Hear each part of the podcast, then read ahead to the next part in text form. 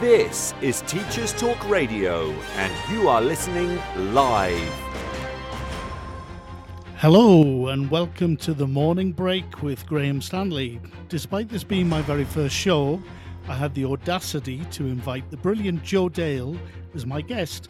Joe is an enthusiastic independent consultant from the Isle of Wight in the UK.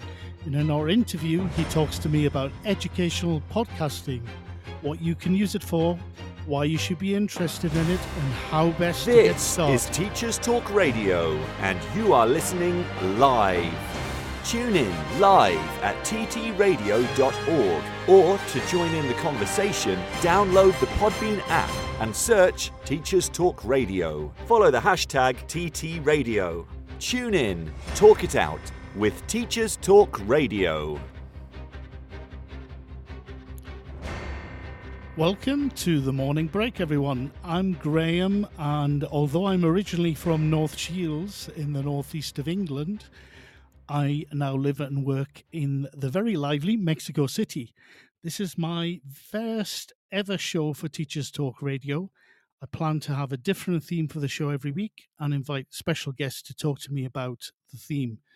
Before talking to the guest, I'll give a short introduction and then I'm hoping to be able to encourage those of you who are listening in live to call in and join in the conversation towards the end of the show. This is the first time I've done this, so I'm not sure how that section will go. But part of the appeal of doing this live is definitely to have people who are listening uh, call in. So if that's you, I'd like to encourage you to do so. Uh, I can see there are a few of you already uh, listening live. Uh, so please don't be shy and get ready. If you don't know how to do it, I think you need to have a Podbean account to be able to do so. If you have an account, then log in. Uh, and if you don't, then you still have time to create one. Go on. What are you waiting for? So, when I was thinking about who I wanted to invite as a guest for my first show, I immediately thought of Joe Dale. Now, I've known Joe for a long time, and apart from being a modern foreign languages teacher, Joe is an expert on educational technology, and he always has something interesting to say whenever we speak. So I asked him to talk about educational podcasting because it's a particular passion of his. And I remembered learning a lot about how best to podcast the last time we spoke. I also thought it was a good idea for me to get some tips about audio from an expert since I was starting this new audio adventure. So, what is educational podcasting and why might you be interested in it? Well, a podcast, as I'm sure everybody knows who's listening, is a digital audio file you can download or stream, so you can listen to it at a time of your choosing. As well as being live, uh, radio, the Teachers Talk radio show, is also a podcast. The term podcast is a portmanteau, a combination of iPod and broadcast. Uh, it was a term invented by the Guardian and BBC journalist Ben Hammersley back in 2004. I remember first coming across the term and the ensuing discussion with people arguing for an alternative term so that it wasn't linked, linked to Apple's iPod. The issue was that it wasn't necessary to have an iPod if you wanted to listen to it or make a podcast, but the term suggested it was. Audio blogging was one of the terms that was proposed, and perhaps it's time to start using this again to distinguish between podcasts that are produced professionally, especially when they're downloadable radio shows, and more informal, chatty audio recordings. It's also interesting to note that I think uh, the backronym portable on demand was suggested by some to avoid the connection to Apple's iPod.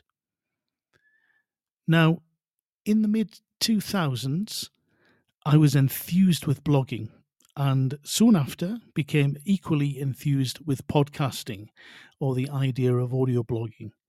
Working as an English language teacher in Spain, I thought it was a great way not only to be able to connect with other teachers for continuing professional development, CPD, but also a way to motivate learners. I'd already experimented with blogging for this and found that by publishing their written work, the learners felt they were waiting, sorry, writing for an audience beyond the teacher. Having their work out there to be read by peers, parents, or others meant they were more interested in there not being mistakes, which meant that something like process writing, for example, writing and editing various times, um, was easier to do. So getting them to rewrite something to make it better uh, for them to improve their writing was a lot easier to do. And that proved to be a successful strategy. So when podcasting emerged, I felt the same thing could be done, uh, but with audio. And it felt even better because as a language teacher, the focus naturally is usually on getting learners to speak. And this seemed a perfect way of doing that. Podcasts also became an easily obtainable source of authentic listening that a teacher could use with learners. But in today's show, we're going to concentrate on the recording of podcasts uh, principally, and my why you might want to do that with your learners, whether they be language learners or any other subject uh, learners, really. So, back in 2005, shortly after I'd started experimenting with podcasts, I wrote an article for the British Council and BBC's Teaching English website called Podcasting for ELT, for English Language Teaching. And then the year after, I wrote another for the TESOL EJ electronic journal, both of which are still online and available to read uh, strangely enough. Uh, that last article was called Podcasting Audio on the Internet Comes of Age, and that was back in 2005. Since then, I think podcasting has become even more uh, popular and even more important, um, not only as a form of entertainment for people, but but for teachers and learners. And I thought it would be interesting uh, to look at these two articles again in preparation for my conversation with Joe. And here's what I learned. The TESOL EJ article is more technical and goes into detail about something called RSS, really simple syndication. Now, that was important to know about at the time if you wanted to subscribe to podcasts or make your own podcasts available to people. Although RSS still exists, it's largely become invisible to most people. And I don't think it's something teachers need to worry about anymore. Many of the tools I recommended teachers use in that article as well have now disappeared, as have the suggested podcasts. Um, but there are others, I think, that have replaced them. Now, the British Council BBC article categorises podcasts for teaching into three authentic podcasts, by which I mean professionally produced, that can be used as a rich source of listening for students, teacher podcasts, produced, surprise, surprise, by teachers and generally aimed at providing students with listening content, often simplified in the case of language learners, that isn't available elsewhere and which can give a local flavor or um, a specific context uh, for the learners. And then student podcasts. And I exper- experimented a lot with that, this last type. Produced by students, often with a teacher's help, these are a great way of extending the classroom and providing a real audience for student work which seemed to me to be a very interesting thing to explore. Now, back in 2005, I used to work at a university school of tourism in Barcelona, Spain. One of the courses I developed there was called Theme Tourism for third year students. And together we examined case studies of how different themes were used to promote tourism around the world.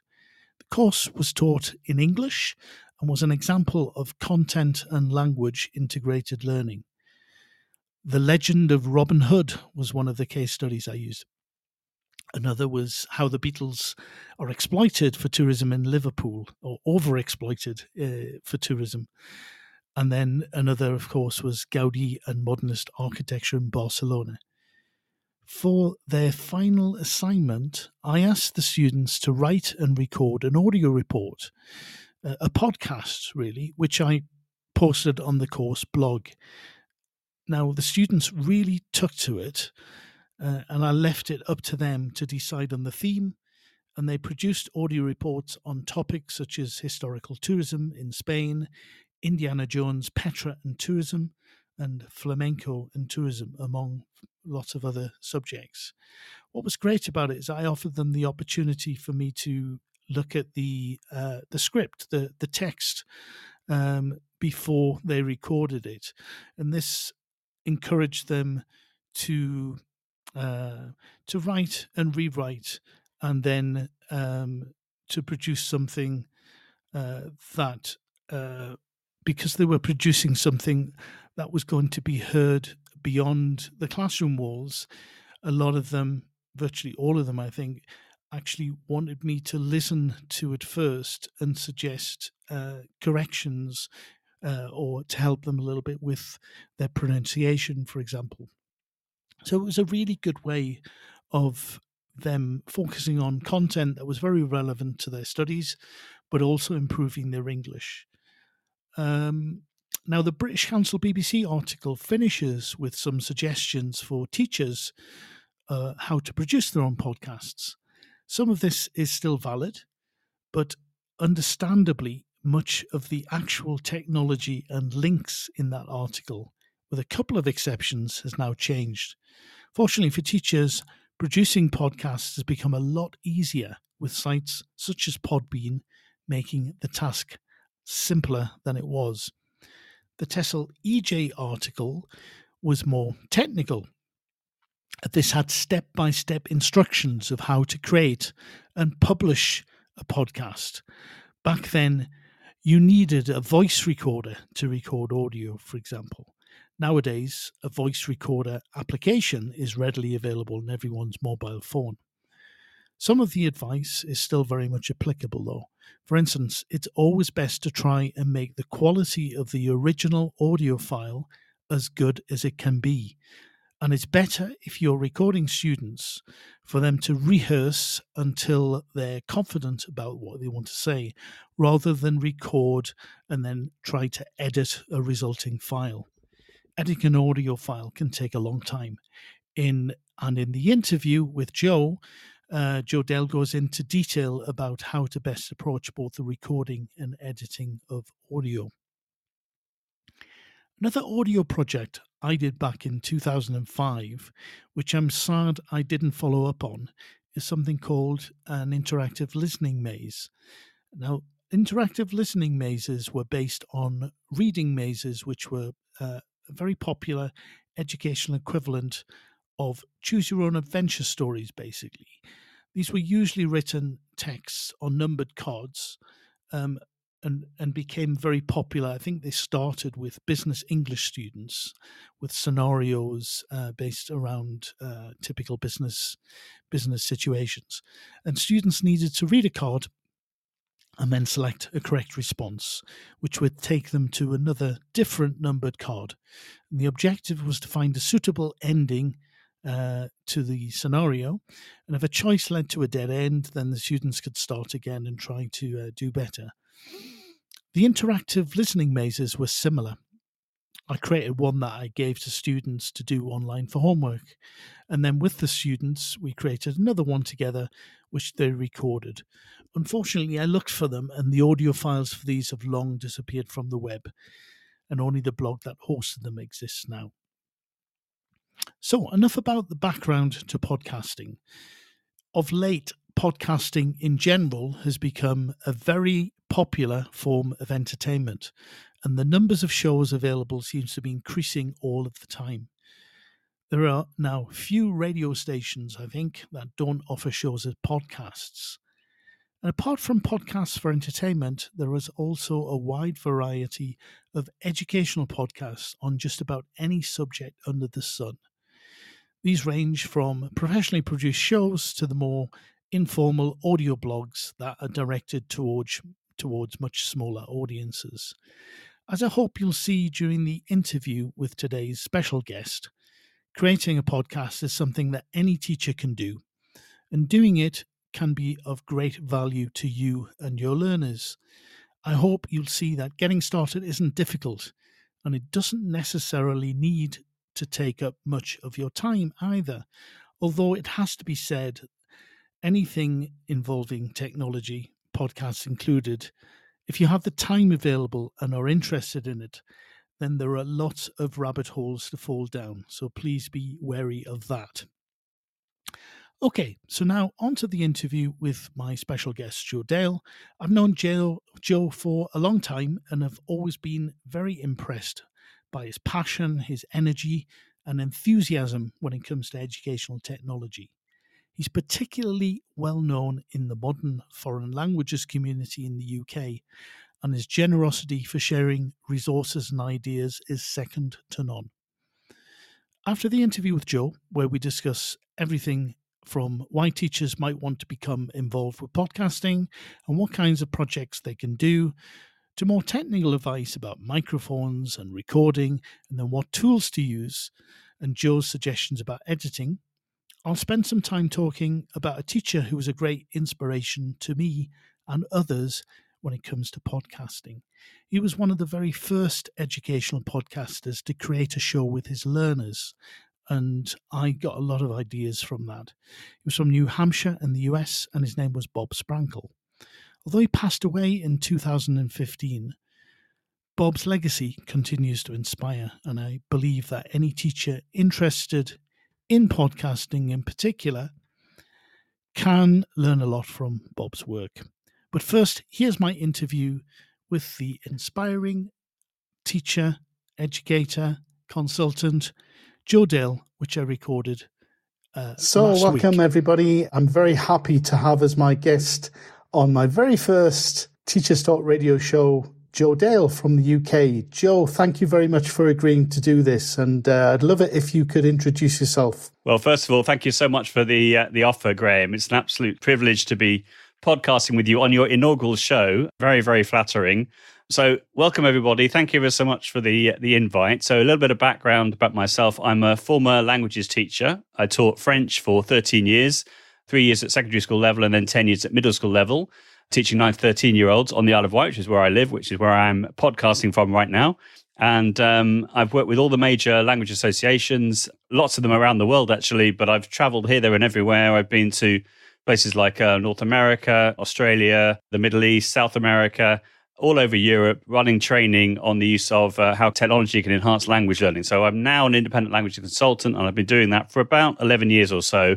And of course, since the pandemic, I've been um, mainly working through webinars as well as appearing on quite a few podcasts. So it's a real honor to be on this one with you today, Graham. Fantastic, Joe. Thank you very much. One of the things I wanted to do when I was uh, preparing for this, what I wanted was I thought I would talk to you about podcasting because apart from it always being a fascinating conversation whenever whenever we get together and talk about this we've done that several times. But also i thought i would definitely benefit from having some of the tips that you were able to give me about audio on the internet especially as this is exactly what this new adventure is for me. So i think i'd like to start by just saying or rather asking you what it is about podcasting that fascinates you and why you think educators should be interested in it. Okay, well, I've been a fan of podcasts, as you know, since about uh, 2005, 2006. My first podcast was for my uh, my middle school where I was working at the time, and uh, that was around mid 2006. And I think I was probably the first English language teacher, as in from the UK, who created their own podcast. I was learning how to use Audacity. I remember coming across a uh, BT um, website called Assignment Podcast with a radio, BBC radio um, journalist talking us through how to create your podcast, how to use Audacity. And I just got really excited about it. And then I just, yeah, I got into podcasting, started doing uh, podcasts with my students. Back in 2007, we made a grammar podcast whereby I asked students to um, put together sort of like a three part podcast with like an introduction, an explanation of a particular grammar point, and then some sort of quiz with about five to 10 seconds after each question for thinking time for the, uh, the listener to then answer the question. Then the, the students would then say the answers out loud, as it were. that was a lot of fun. It's still available at nodehillfrench.podomatic.com. And yeah, so the reasons that I like podcasting, I love the authenticity of it. I think that in the current era of fake news, I love the way in which you can hear someone's voice and you can really, you know, understand so many cues and different um, meanings in their voice that you just can't you can't hide as you can in say text and things like that. So I really like that authenticity around it, and it's a real breath of fresh air, I think, as well. In the current era that we live in with disinformation being rife, I also love listening to podcasts by educators, particularly language educators, but educators in general, talking about maybe the latest edtech ideas and being able to listen to uh, recordings on the move while I'm doing something else, like going for a walk or or watching something online, etc. I can listen at the same time. It's, it's fantastic. All those journeys that I used to take when I was able to travel all the time for work, um, I was able to listen to a podcast on the train when maybe I lost my internet connection or what have you. But then, from the point of the educational value, the point of the educational value of podcasting, I think there are many reasons why I think it's really good. I think it's really good from the point of view that the students are publishing to a real audience, which is very engaging for young people. I think. I think the whole, you know, uh, collaborative writing opportunity of putting together a script or a, either individually or as part of a small group using, say, a Google Doc or equivalent is really fantastic for honing your skills, deepening your understanding of what it is that you're learning about, that you're podcasting about. Because obviously, to podcast about something, you need to know it really well. And supposedly, one of the best ways of learning is by teaching somebody else. So by putting together a podcast, I think it's absolutely fantastic for that. I think also it's good maybe for those people who are a little bit um, not as organized as they could be. I think it really helps to promote organizational skills. I also think um, it's a really fun thing to do as well. It's uh, amazing to get feedback about the podcast that you've then done. I can remember, as I said, back in 2007, back in the early days of Twitter, when people were tweeting lovely responses to the uh, the grammar podcast we were putting out. Um, you know, people saying, you know, say well done to your your students, Joe, that produced such and such a podcast. And and I told them they were absolutely tickled pink. It was amazing. So I think there's lots of reasons why I think podcasting is good from a creation point of view as well as from a consumption point of view. Fantastic. Yeah, I totally agree with you. I think one of the things that my aha moment, if you like, was when I realized that if I asked learners to record themselves as you said, it would be really empowering for them. But also, they were more likely to write something down, to prepare a script, to be able to then record a podcast, for example. And then they're more likely to work upon it as well to get it right, to be able to get it to a point where they felt happy and proud of what they were able to say. And I was able to help them with that. They would rehearse it. We would listen to it. They would be happy to record it again. And that was really empowering, I think. So I think the whole idea of publishing in this way was very, very beneficial for learners. And, and then the idea of getting them to that they would have an audience, a real audience for whatever they produce, which I think is always a struggle, isn't it, for a teacher, particularly a language teacher? You know, why should the students do something, write something or say something, record something, for example, even if the only person who's going to listen to that is the teacher. So you're able to, to give a much wider audience to the students, and that's very empowering and motivating. Joe, you mentioned audacity. So if we move towards getting into the technicalities of how teachers can actually become involved in producing their own podcast, apart from giving a, a, kind of overview of what you suggest for real beginners, you know, people who have never done this before, the easiest way of doing it, how that would be.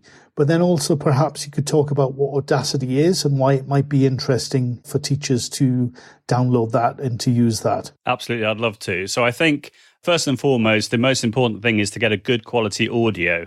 I think that it's all very well being able to edit things nicely and to apply different effects like noise reduction and what have you. But the most important thing to start off with is to get a good raw audio signal, as one says. So I would suggest if you're really going for the absolute basics, really simple way of recording audio is to use a, a web tool like Vocaroo, which is very, very nice. It works on all devices. You just obviously need an internet connection. It doesn't require the students to have to create an account or to sign up. You've got a big red recording button in the middle of the screen. They simply have to click on that, make their recording. They can record as long as they want to. And also, the audio is stored on the servers for up to one year, which is fantastic. They can then copy the link and share it with the teacher. What I suggest sometimes is that the teacher could create, say, a Google form or a Microsoft form and have a short answer box with the link that the students um, paste in. So you could have a, a short answer box with the name of the student and then another one for the link. They paste in the link and then the teacher will then get a nice um, spreadsheet with everyone's names and everyone's uh, links next to that. From there, once the teacher has the link, they can just click on that and they can just download the audio and put it into a web tool like anchor.fm, which is fantastic in the way that you can use it as a way of not only recording the podcast, hosting the podcast, but also distributing the podcast as well, all for free because it's owned by Spotify. And the fact it is owned by Spotify suggests, a bit like um, with YouTube and Google, that it's not going to be going away because there have been many startups since I started getting into this that um, offered free hosting and then suddenly disappeared. So any whenever something is free, you can't guarantee it's always going to be around. But the fact that Spotify acquired Anchor in 2019 suggests that it will be there for a long time, which is fantastic news. So I would say that from the point of view of making it as simple as possible for the students, that's a good way to go. There's also some other free tools which are useful. For example, onlinevoicerecorder.com, which is great for recording an MP3 file. You can also edit the beginning and the end just by moving a slider. So it doesn't require any sort of technical expertise at all. And then when you click save, it downloads it as an MP3 file. So it's not hosted in the same way as it is with, say, Vocaroo, but you could obviously just then upload it to Google Classroom or Class Notebook or whatever LMS you're using. That's another good idea, I think. There's also a free teleprompter, which I use a lot called cueprompter.com, which allows you to take your script, paste it into the white box, click start prompter, and then you get another screen with your script there, and you click forward, and then the the text starts to scroll down the screens like um, a newsreader would uh, would have in front of them. So you can then hit record in Vocaroo or in um, online voice recorder. I normally also suggest as well with online voice recorder, you could click your fingers three times at the beginning, just after you started sort of doing your your preamble, the bit that you don't actually want to record. So you click your fingers three times to put a marker in the track. You say what you want to say, and then you put another three clicks in as well, just by clicking your fingers or making a mouth sound, whatever it is that you want to do, or a clap maybe. And then once you've done that, when you stop recording, you see very clearly visually in the in the wave file that uh, or the wave form that appears in online voice recorder, you can then just move the the playhead at the end and the beginning just after the um, or just before, depending on which side you're going from, the the three clicks, and then you've just got the nice bit of audio that you want, and then you click save and download it. So those are a few ideas of really, you know, the real basics of um, just being able to record your audio. The other thing I would say as well, before I go into Audacity, is think very carefully about your microphone placement. So you could, for example, make a really nice recording on a mobile device like an iPad or a mobile phone, but you need to make sure that your mouth is reasonably near the microphone. What I mean by that is you probably want to have it, say, a maximum of around six inches away from your mouth, maybe even closer, but not directly in front of your mouth, because then you're going to get plosives or when you say words with P's and B's in, they're going to be going straight into the microphone, which will sound terrible and are very difficult to edit out. So you want to have it probably just underneath your chin if you've got one of those mobile devices, or if you wanted to have, say, a lav mic, those are little ones that you put on your shirt. Again, just have that under your chin. You should sound uh, fantastic. Or if you want to invest a little bit of money, then there are lots of budget uh, USB mics available. The one I'm speaking to right now is the um, ATR 2100X, which costs about £80. There's also the Samson Q2U, which is a similar type of microphone. And the nice thing about those two microphones is they also have an XLR option for those people who don't know what that is. It's um, the sort of the standard connection for more sort of industry standard recording setups. So that would mean you'd have to put that into some sort of what's called a um, an audio interface, which would, you know, it's another thing that you consider getting if you really got into this. For example, the um, the Scarlett Focus 2i2 is a popular one, or if you wanted to spend a bit more, you could go for the um, the Rodecaster Pro, which is about four or five hundred pounds. So that would be for if you're really into this sort of thing. So those who are serious about podcasting, absolutely. But um, but I st- I've started off with you know the sort of simple ideas and then i've sort of worked up to this more expensive microphone now. But um, i think it's worth it. Hopefully you can you agree with uh, hearing my sound right now. And then there's there are other options as well. I've got the the samson go mic as well which is about 45 pounds which you can either use it as a lav mic you can clip it onto your shirt or you can put it on the top of your laptop. That's also very nice. And by the the name it suggests you can take it on the move really easily. It's sort of about the size of a matchbox and you can just put that in your bag and, and you're good to go. So there's lots of options. One of the things I love about audio is you don't have to spend a lot of money to get a really, really good sound. But the position of the microphone is really important. The other thing which is also really important is the room. So it makes a big difference, for example, if you record with a room with carpet in it, or you record in a room with maybe a lot of soft furnishings, like a bedroom, maybe, or in a front room with sofas and that sort of thing. So anything that will dampen the sound. The worst place to record would be in a bathroom because you'd have lots of hard, shiny surfaces and the, the sound will reverberate. Or a classroom, Joe. Or a classroom. I definitely have experience of um, recording in classrooms, and you get this weird sort of echo reverb sound that that makes it hard, or it makes it sometimes difficult to listen to, doesn't it? That's exactly right. But there are tricks around that because, for example, if you get a dynamic microphone, the microphone I'm using right now, the ATR 2100X, that's a dynamic microphone, which means that you can get it nearer to your mouth without the um, the need for audio treatment of your room. That would mean, for example, putting up duvets over the top of your microphone or making like a, a duvet fort, that sort of thing, which I'm sure we all did as kids. But it makes a big, big difference for the sound. Or what you could do is you could put um, a towel on the desk and then put the microphone over the top. But I think having a carpet, having carpeted floor does make a big difference. You can also if you wanted to take a couple of cushions and make like a V behind the microphone, that makes a difference as well. And then another, another cushion on top.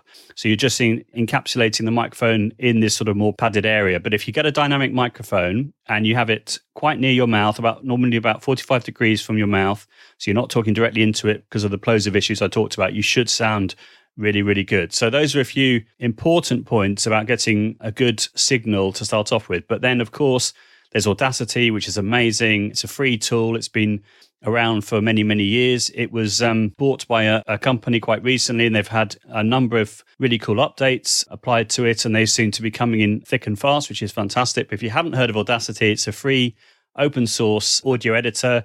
It works on Windows, on Mac, and on Linux. If any Linux fans are listening to this, you can record as WAV files. You can also export as MP3 files. There's another plugin called the um, FFmpeg plugin, which means you can then import MP4 files, which could be video files or audio files, and it will just strip out the audio if it's a video file.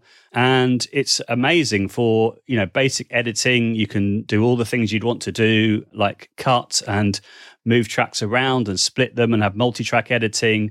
I've really, really got into Audacity, I must say. I, I joined a, a, Facebook group called Podcast Editors Club, which uh, is amazing for tips about editing. And they talk about Audacity, they talk about other DAWs or digital audio workstations such as Reaper and GarageBand and what have you. But there are lots of tips around Audacity. My Audacity skills have gone through the roof as a result of that. So I'm now doing things like writing my own macros for Audacity, programming my own hotkeys, wow. things like that. So whenever I, in my workflow, whenever I found something which I wanted to improve, I've just worked out how to do that via a macro. And it has meant that my speed of editing has gone, you know, I can get through a file more quickly than I could do beforehand. But that takes time. Of course.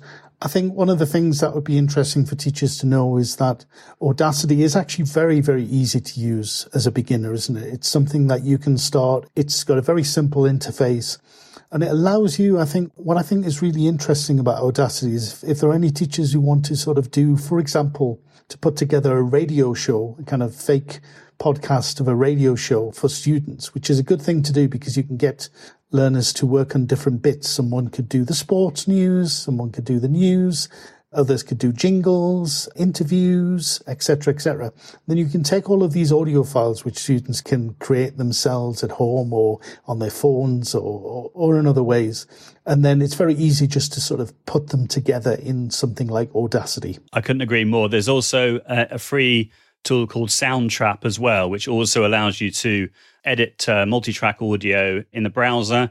There is a, a, premium version as well, but if you're just looking for simple editing, that's fine. And what's nice about Soundtrap is it comes with a whole host of royalty-free sound effects. So if you want to make some sort of storytelling project, then you've got lots of um, things like I don't know, car siren horns, that sort of thing, or storm sounds or the sound of sea or, or that sort of thing. That's uh, fantastic. There's also the BBC sound effects library as well.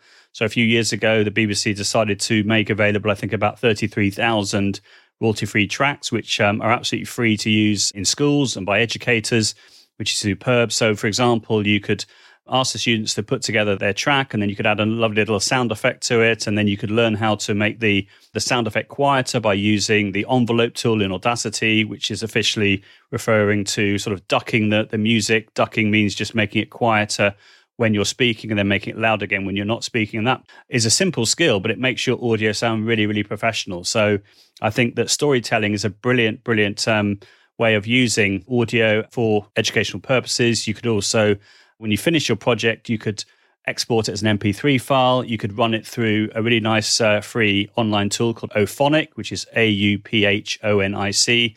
And that just sort of masters the audio and, and makes all the audio levels really nice and crisp. And then you could then upload that to, as I said, Anchor, or if you wanted to keep it more sort of in house, you could use a tool like Microsoft Sway, for example, which allows you to make us like um, a collage of different elements, such as an, an audio file. You can upload it and it becomes a player automatically. You could add in images referring to the story that you're talking about as well that's another idea. There's so many potential ideas, and and also another reason I really like audio in relation to say storytelling is podcasting is almost like a, a mirror on the mind. In other words, you make up your own pictures in your own head by listening to the audio. And there's nothing better than hearing children recording their voices, expressing themselves, promoting student voice, talking about a story in their own words, in their own voice. It's fantastic. Yes, no, definitely. I think it's um, it's a wonderful thing to do.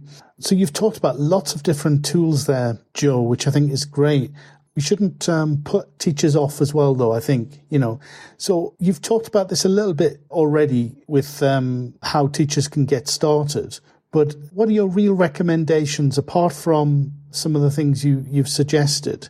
How would teachers start working with learners in the classroom, for example? Do you think it's something that they should just try to adapt their, if they're working with a course book or or another way? Or is there a way that you think it would be good for teachers to introduce this idea of creating audio, of creating a podcast and, and sharing it? How would they get started, really? Yeah, that's a great question. So I think there's a number of different options. I think whenever you're recording audio, you want to really have a sort of like a, a quiet environment to work in. Obviously, and obviously, a classroom environment is not a quiet environment. You will get background sounds and what have you. So you could, for example, set up a podcasting club whereby you have the really enthusiasts who actually edit and put the audio together. You could get the students to record at home using a tool like Vocaroo, etc., sending the, the link to the teacher and then download all the audio and give it out to the people in the club to then put it together into a podcast because it does take a while to edit podcasts and put them together. So it might be an idea to have the enthusiasts to do that, but just have everyone recording their audio. So doing all that um, preparation and getting them to write their scripts and to rehearse it in the way that you would normally do, but just the icing on the cake is the capturing the recording of it so it doesn't just go off into the ether. You've got the, a recording of that uh, discussion or that uh, individual person's audio and then edit it all together. You could at the same time, you could obviously do the same thing, say in a in an ICT room. Everyone could be using Audacity and could be using, say, Soundtrap to edit it together as well. That'd be another option. But I think starting off small, looking at your curriculum, looking at a topic which lends itself particularly well to podcasting, maybe talking about that ideal holiday or what they did last weekend or describing their daily routine. In relation to daily routine, you could, for example, ask the students to record little sound effects at home and then incorporate them into Audacity project. I was taking part in a in a podcasting online workshop recently, and that was exactly the task. We had to make a little recording about describing our ideal breakfast. So what I did was I went downstairs with my microphone and I recorded the sound of some bread popping up out of the toaster or the sound of the kettle boiling and, and so on and so forth. And then I interviewed my seven year old son about why he thought breakfast was a good idea. And he said some really lovely things. And I put it all together into a into a short uh, minute and a half uh, bit of audio and it sounded in my opinion stellar it sounded really really nice so you can get the children to make up their own sound effects and so on and so forth. It just depends what, what you're trying to do. But in relation to, say, a languages classroom, I would look, as I said, I would look at your scheme of work, look at a, a topic which lends itself nicely to, to this sort of approach, and then get the students to write their scripts, record them at home so you don't have the issue around classroom sound. Obviously, you, you could do it in the classroom, but I know if you particularly if you're a perfectionist, that might be very annoying. And once you've got noise in the audio, it's very difficult to get rid of that. Although you can reduce it with things like noise reduction and what have you. So I would suggest um, those would be a few ideas, and then just send all the audio in. As I said, you could then download it and put it into Audacity, or You could upload it to Anchor and put it into the library section in Anchor and then design your own episode by literally dragging and dropping the elements into the order that you want. And you can add in jingles as well with Anchor and uh, little bits of audio between the elements, little segues. So that's also really nice. And that works on, on a mobile device as well as on the desktop. So if you've got a nice microphone, you can plug your your microphone in and you can record as the host the different sections. Or obviously, you could do the same with the students, they could record themselves as well. So there's lots and lots of different possibilities. Fantastic. One of the things I've used podcasting for was I used to work at a, a school of tourism in a university in Barcelona in Spain. And I did a course called English for Tourism. And as part of that course, I got the students to work on projects. So they chose a, a, subject that they wanted to talk about that was related to English and tourism. And they had to produce a podcast, a short audio recording, which we then put online for anyone who wanted to listen to about that subject. So they scripted it. I used to revise their script and correct the errors, etc. And then they used to record it. And it was fascinating. I think um, it was a really, really beneficial thing for the students to do because apart from their language skills. It was really, they had to do the research about particular subject they wanted to do. And so I think for project work, I think in particular, podcasting can offer all sorts of possibilities. Yeah, I agree. I think that the whole way in which you can write the script, you can then send that to the teacher. They can then mark that and correct that. That's absolutely fantastic. Another uh, tip I would suggest as well is once you've recorded the audio, there's a free way of getting a transcript of that audio by using Microsoft Word Online. Now, you would have to have an account with Microsoft to do that, but they have the transcribe option, which means um, you just click on the transcribe option, you upload your MP3 file, and it will turn it into a, a written transcript within a couple of minutes for free using AI. Basically, there's also wonderful some other you know paid options of doing that. There's uh, Descript as well, which is D E S C R I P T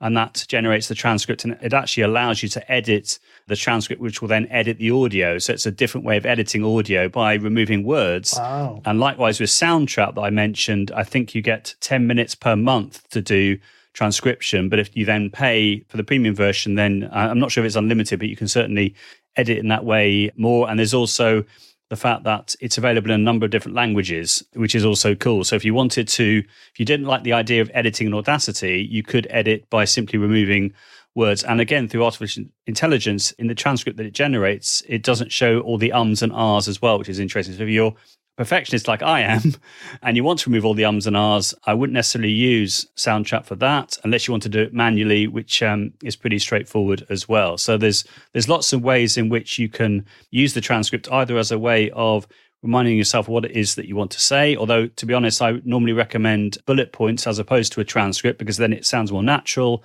And if it sounds more natural, it's going to be more interesting, I think, for the listener. It's very obvious if someone's reading out a transcript, whereas if it sounds more natural, it's going to make it a more effective podcast. And then once you've made your audio recording, you can then, as I said, upload it to Microsoft Word to generate a transcript. And then once you've done that, what you can do is you can read through the transcript, you can highlight bits that you particularly like. If you want to make some sort of, um, you know, journalist type um, show or nonfiction program around audio, you might want to take out little snippets you want to include, or you might want to put those into audiograms using a tool like Headliner as a way of promoting your podcast once it's available.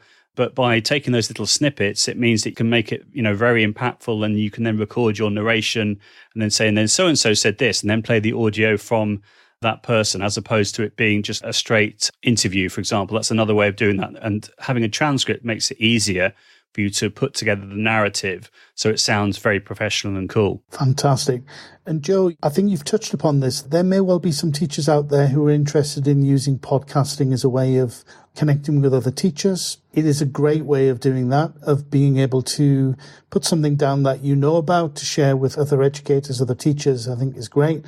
Do you have any tips for teachers who want to do that, apart from what you've already just said as well? Absolutely. So I think once you've made your podcast, almost certainly as long as you advertise it, it will get an audience the thing that you need to really think about to start off with is the community, your local community. So as opposed to, you know, trying to uh, get people from Australia or the States or have you listening to your podcast, if you just tried to promote it amongst your local community, ask the students to talk about the podcast. It's, I'm sure it's something they'll be very proud of. They can tell their parents, their parents can tell grandparents, and so on and so forth. And so everybody can then get down to you know promoting the podcast, having a listen. So I think that using the local community, maybe putting out a school newsletter, that sort of thing, as well as promoting on Twitter, on Facebook, and places like that to, encourage as big as audience as possible. And then if you do get, let's say, the granny who lives in Australia leaving a comment on the podcast blog, or maybe even sending in an audio file, which you can include in a future episode, I think those are all great ideas. But I think nurturing the local community before you do anything else is, in my opinion, the best thing to do to start off with. But once you've got your podcast, you will find an audience. And if it's a good podcast, then you'll get a bigger and bigger audience. Um, I also think consistency is very important as well.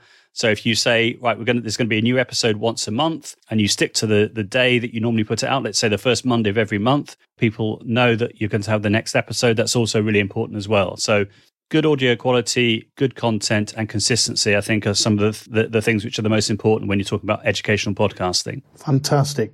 Joe, I think we're running out of time. I just wanted to say thank you very much for agreeing to be my first guest on this show.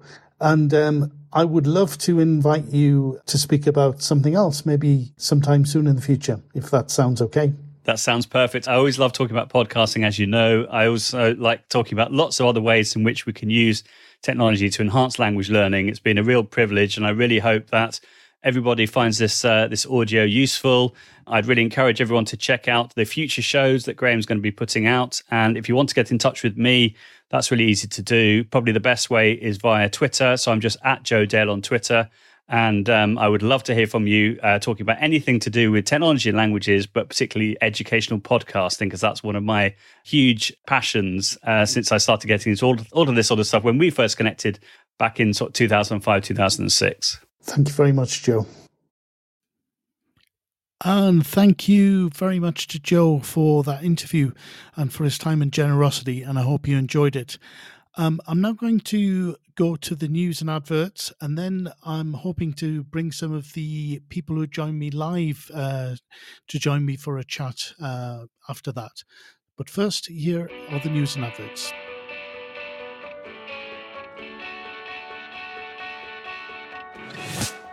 This episode of Teachers Talk Radio has been made possible with support from Witherslack Group, the UK's leading provider of SEN education and care.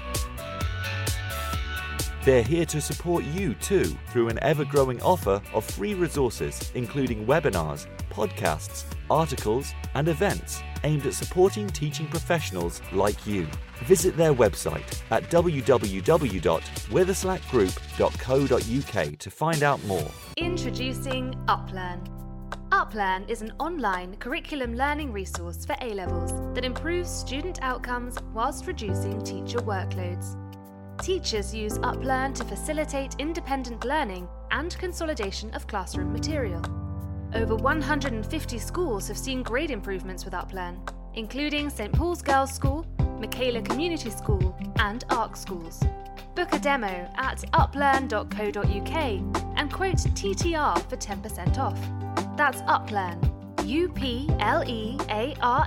uplearn.co.uk. Whatever learning looks like this year, bring lessons to life with Nearpod. An exciting new addition to the Renaissance family, Nearpod offers real time insights into student understanding through interactive lessons and videos, gamification, and activities, all in a single, easy to use platform. To help kickstart the new year, we're offering all primary and secondary schools in the UK and Ireland Ireland full free access to Nearpod for the whole spring term. So, no matter what 2022 brings, Nearpod makes switching between in class and remote teaching simple. Visit www.renlearn.co.uk forward slash Nearpod and sign up for your free trial today.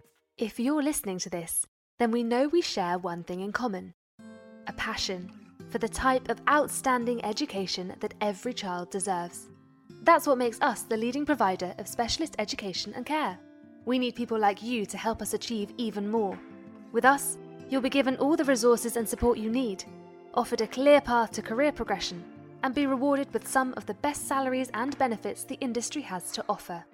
We are Witherslack Group, If you'd like to find out more, we'd love to hear from you. Visit www.witherslackgroup.co.uk forward slash careers and be part of our future. This is Teachers Talk Radio, and this is Teachers Talk Radio News with Gail Glenn.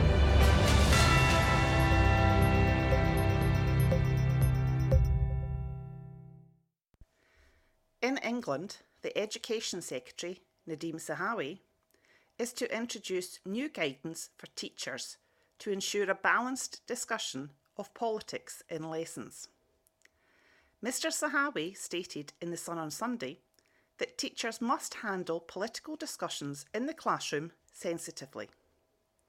He said, While there is a clear need for schools to address political issues in the classroom from time to time, this must not be done in a partisan way. No school should be encouraging young people to pin their colours to a particular political mast. As the Secretary of State for Education, I want to make sure that each and every child is given the opportunity to come to their own opinions without being swayed by what others think. Mr. Zahawi said schools must assess all materials relating to political issues to ensure they are appropriate and will be provided with a framework for discussion and de escalation in cases of disputes. The guidance is to be published next week.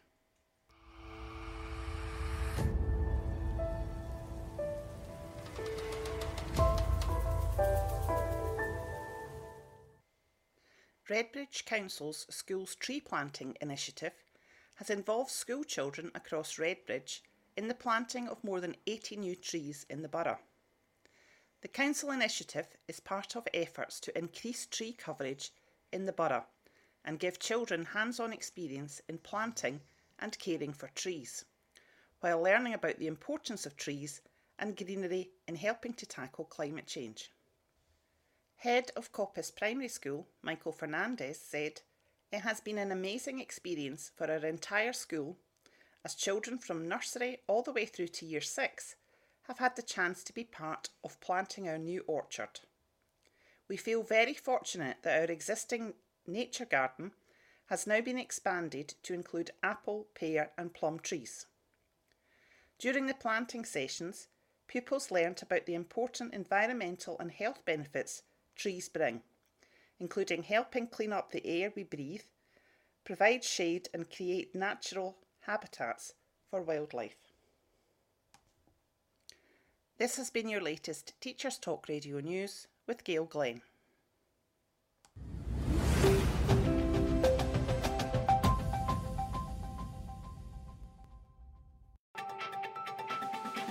This is 2 Minute Tech with Steve Woods, your tech briefing on Teachers Talk Radio. Hello! For some, it's half term. For others, there's another week to wait. Today, I'm going to talk about a YouTube hack. We all know there are some great explanation videos out there, but sometimes we just want to use a short clip, not the whole thing. Did you know you can save a link to start at a time that you specify? If you didn't, here's the simplest way to do it. Go to the YouTube video you want and pause where you want to start. Hover the pointer over the red line that shows where you're up to in the video and a red circle will appear. Right click on the red circle and a menu pops up.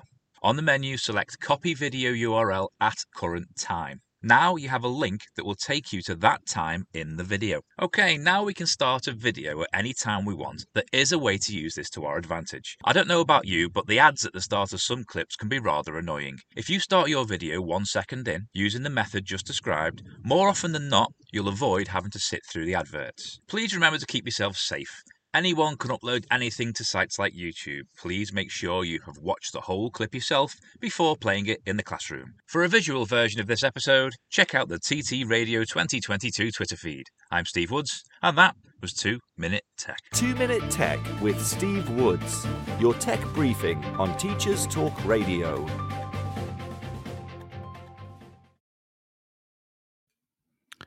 Hello again, everybody, and um, thank you to everyone who's joined me live today. We even have someone listening in from Rwanda, which is uh, great. Um, now, Teachers Talk radio host Joseph James says he's been podcasting with his kids about uh, eco issues. And I'm going to try to invite Joseph James. Hi, Hi Sir Joe. You're right. Your Twitter handle, I believe, isn't it? Hi, hi. Yeah, it, yeah. Sergio too is my Twitter handle because obviously Sergio had already been taken by the time I'd signed up. But yeah, of course. I'd love to hear more about um, what you've been doing with your kids um, with podcasting. So, I think first you need to know a bit of context about my school. So, my school is very progressive. Um, it's called Liberty Woodland School, and um, we're a primary school. But we're like a full time forest school, so everything we do takes place outdoors, um, wow. whatever the weather. Um, and we um, and yeah, we do a lot of project based learning. Um, and you know, our kids are allowed to climb trees, and we build tire swings and things for them. So you know, it's all it's all great stuff. Um, but that's so. Yeah, one of the key things about my school is that yeah, we've got a full time environmentalism teacher, and we've been so we've been taking on a lot more of inspiring our kids to mm-hmm. you know care for care for the planet both in terms of knowledge and practical skills.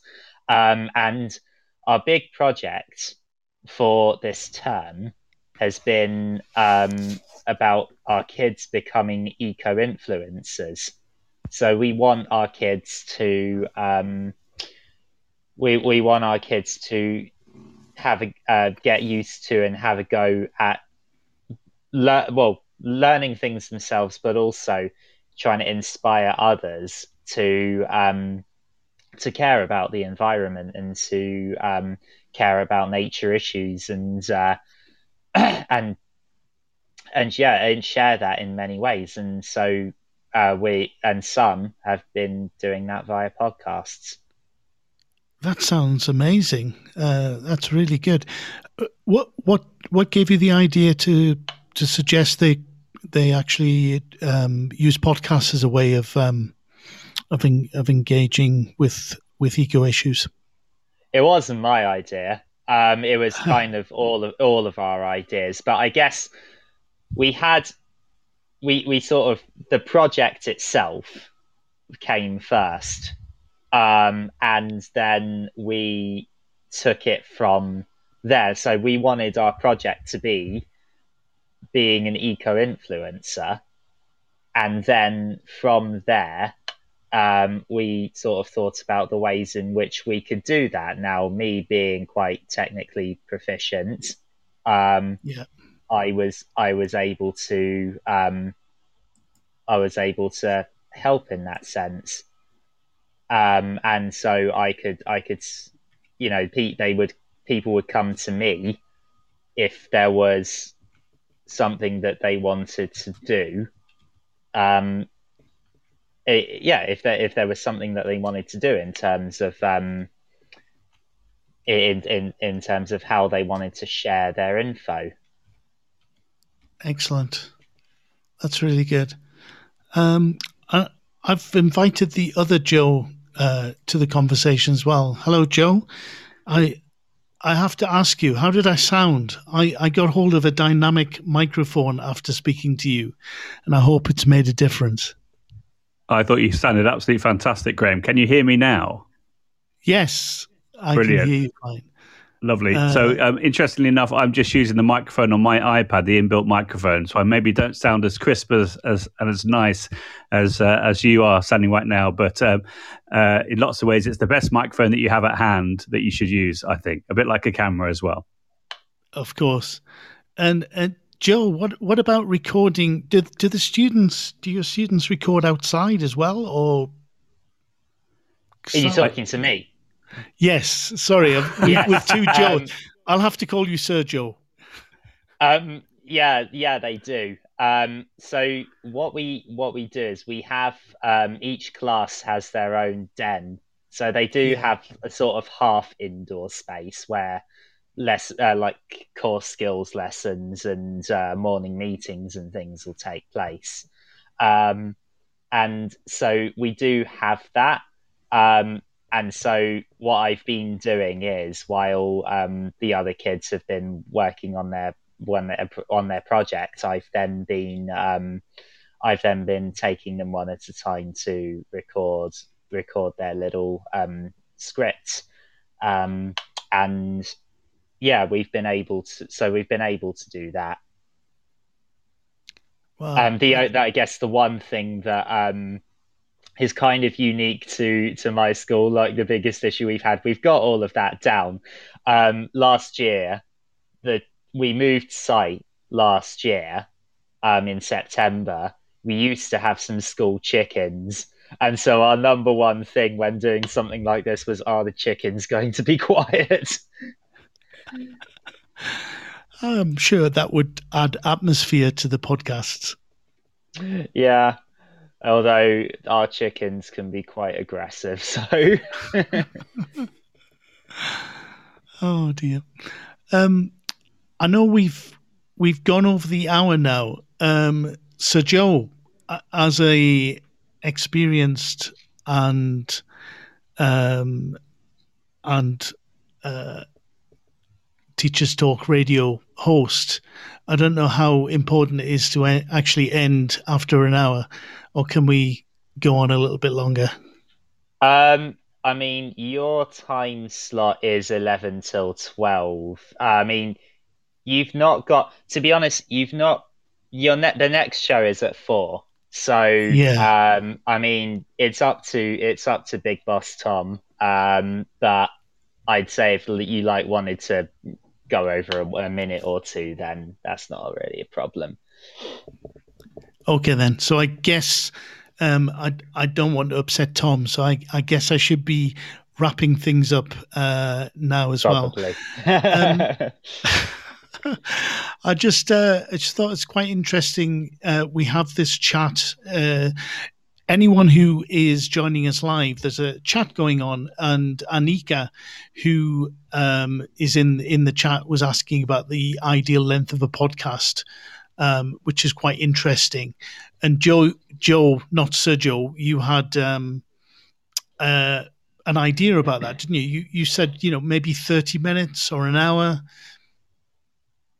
Yeah, absolutely. Um, what I was referring to in the chat was, uh, let's say, for teachers listening to podcasts, I think lots of teachers like to listen to podcasts when they have dead time. In other words, when they're on their commute yeah. or when they're they're going for a walk. And so I think um, uh, say 30 minutes to an hour is a, is a good time for that. I think for student produced podcasts, you probably want to have it um, nice and snappy and quick. And I would say recommend something like five to 10 minutes, depending on what you're um, wanting to talk about. But I, I, also think it's really important to have, as I said in, in the in our interview, um, have bullet points so that you're sounding as natural as possible, that you're not reading from a script, because I think that's uh, that's not very engaging. We're talking about engagement. It's not very engaging to hear someone who's obviously reading from a script. Whereas if if it sounds natural and authentic, I also said in the in the chat as well, it's a good idea to smile when you're talking, which might sound a bit naff, but um, it certainly helps uh, when I'm I'm recording. If you smile, then your your mouth changes and you sound more engaging, in my opinion.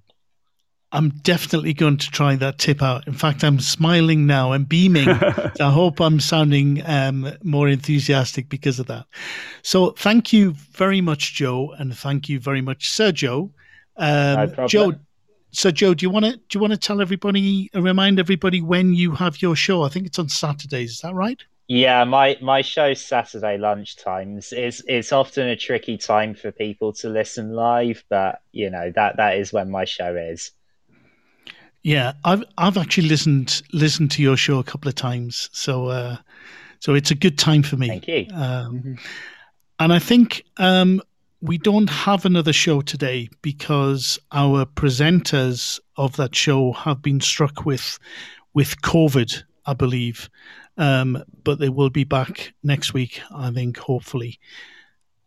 Um, and I just wanted, because I mentioned it before, I'll just finish by mentioning just uh, one inspiration for me when it comes to podcasting was an amazing educator called Bob Sprankle. and he created a podcast called Room 208. And I was I did think I'd have time to talk about it, but I've run out of time. But what I do say is that anyone who's creating a podcast that involves engaging students, I really recommend you listen to some of his uh, recordings of that Room 208 podcast. And they are still available, which is great uh, to see. And if you go to the website bobtaughtme.com, you can find links to Bob Sprankle's work um, and recordings of that podcast with the kids. bobtaughtme.com. So thank you very much, Joe, again, and Joe. And um, thank you, everybody who has come along to listen live. Um, this has been my first show, and uh, bye bye.